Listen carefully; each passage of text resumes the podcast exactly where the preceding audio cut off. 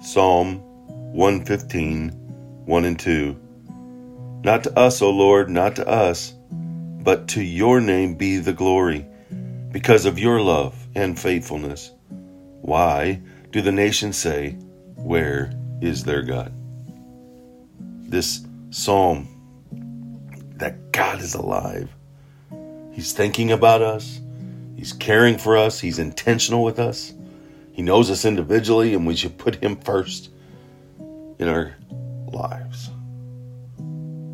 It, it is no doubt a struggle in this life. There, there are things, there are obstacles, there are detours, there are mishaps, there are unpredictable things that happen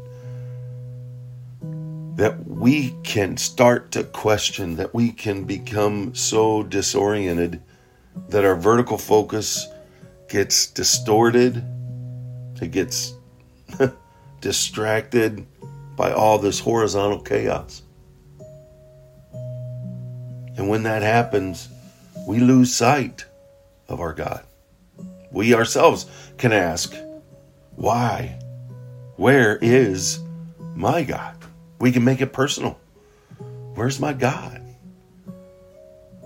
My God my God, the heavenly Father who reigns the heavenly realms, who leads and loves, who designed, who created this world.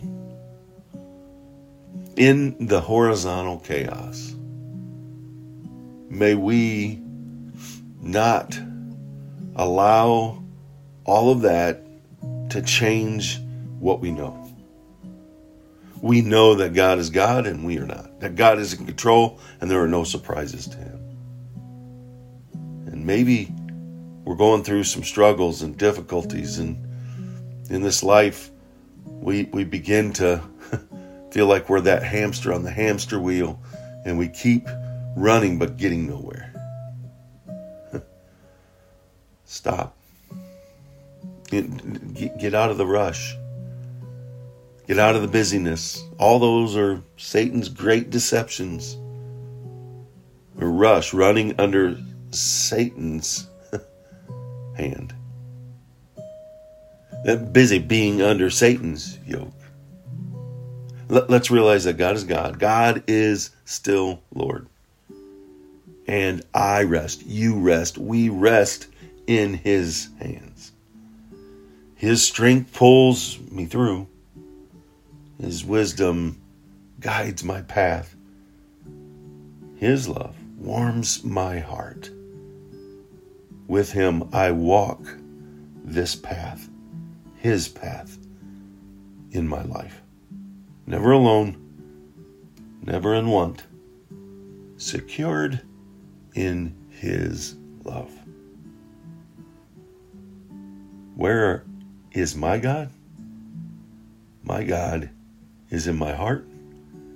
He's around me, enveloping me in His love.